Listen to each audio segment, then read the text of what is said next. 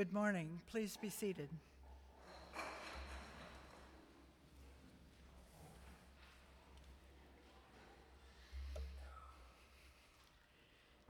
As some of you may know, I've retired this summer from being a professor at Pitt's School of Medicine.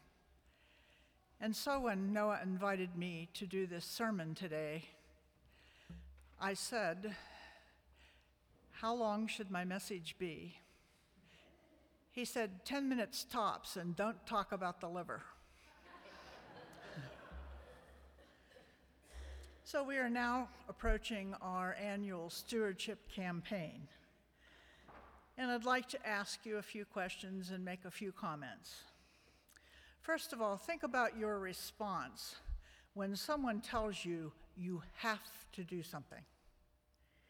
Or when you suggest to your teenager that he or she should start on that term paper that's due very soon. You're generally rewarded with an eye roll and a rapid exit from the room. And then we have these little conversations with ourselves. I really should go to the gym today. or, we really have to clean out the garage. And we all know how these little have to, must do conversations generally turn out. And then there's today's gospel. Mark, from Mark. When the man asks Jesus how to achieve eternal life, Jesus says, Keep the commandments, sell all your possessions, and give your money to the poor. And the man is astonished and dismayed by this and goes away. I have to admit, this is a really tough gospel to launch a stewardship campaign. and the temptation of stewardship, of course, is to tell people what they should do so I won't. I will tell you, though, with your indulgence, why my husband Jim and I have chosen to support St. Paul's. Back at the turn of the century, this century, not the last one,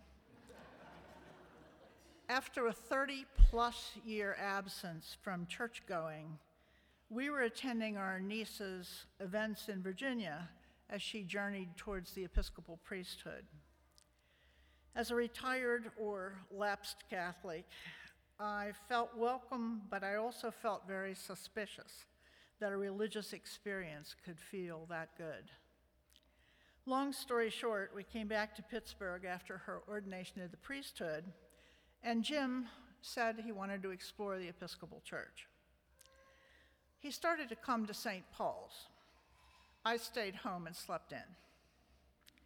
After a few Sundays, it was the beginning of Lent, and he talked me into coming to St. Paul's as well. However, for weeks, we did what so many newcomers did. We just came in, sat in the back, tossed a few bucks in the plate as it went by because we had no idea what this pledging business was. And then when the service was over, we scooted out the back and went home. Well, then one Sunday, the Reverend Mary Weatherwax, who was assisting clergy at the time, gave a particularly lovely sermon. And on our way out, we stopped to chat with her. I reached out my hand and complimented her on her sermon. And when I had said my piece, she would not let go of my hand.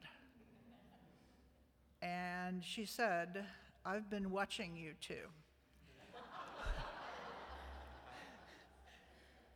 You come in, you do the service, and then you scoot out the back door. At some point, I would like you to come down to coffee hour and meet people. And while I appreciated that invitation, but only when you're ready, she said. I very much appreciated that invitation. On the other hand, I was a little concerned that clergy was watching us. So ultimately, we gathered our courage. We went downstairs for coffee hour, And then we encountered Janet Thomas, and after Janet took us around, we knew everybody. Now, I'd like to tell you a little bit about why Jim and I have chosen to come here originally and why we've stayed. We have always felt spiritually renewed here and very, very welcome. Our faith has grown immensely in our time here, which is now 16 plus years, and we have learned to listen to what God is telling us. We love the beautiful lit- liturgy and we really appreciate the music, although we do admit that some of the hymns have too many verses. we are grateful for the energy and devotion of our clergy, Noah and Garrett, and we pray that we will find the resources to recruit a third priest to alleviate their clerical burden. And after given, having given four sermons in 18 hours, I have a new appreciation of clerical burden. We see many children and new families in this church, and that's evidence of a growing church.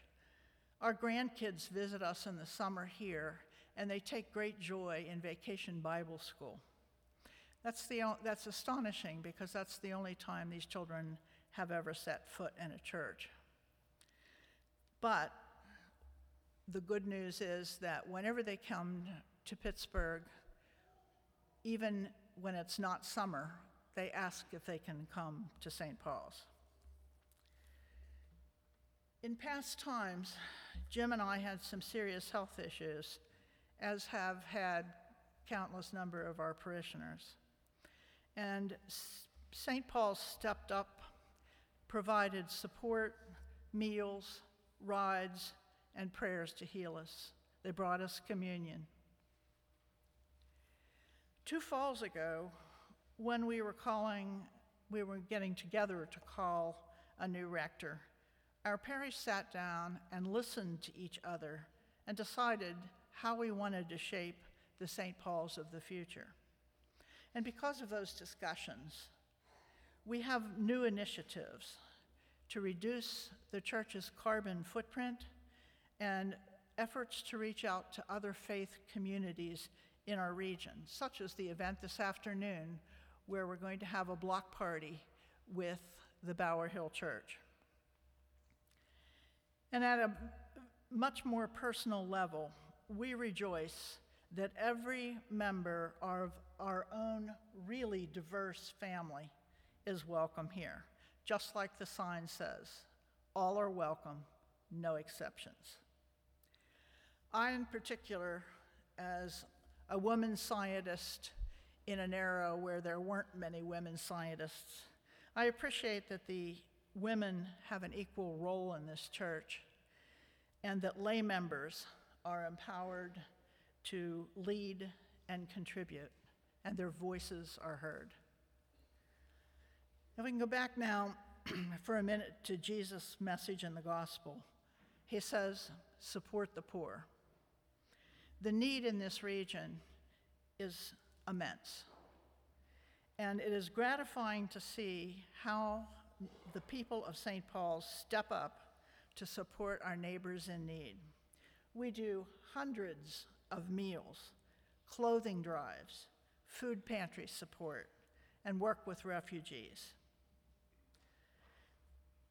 I would point out that much of this work is hands on although we do write a few checks, but we're in, the, in with the people helping them out.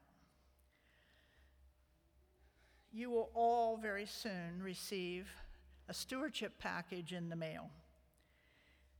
And this material will outline the goals and needs of the campaign. This week's parish email also mentions it, and I will not the repeat the information that's in that packet and I will certainly not tell you what you have to do.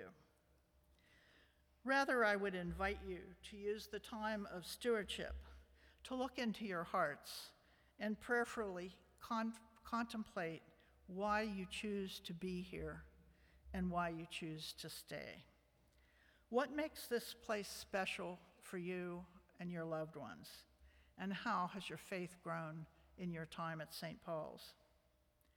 And I further invite you to consider how you can offer your support to this wonderful community, knowing that when you give of your time, talent, and treasure, you will reap rewards 100 fold.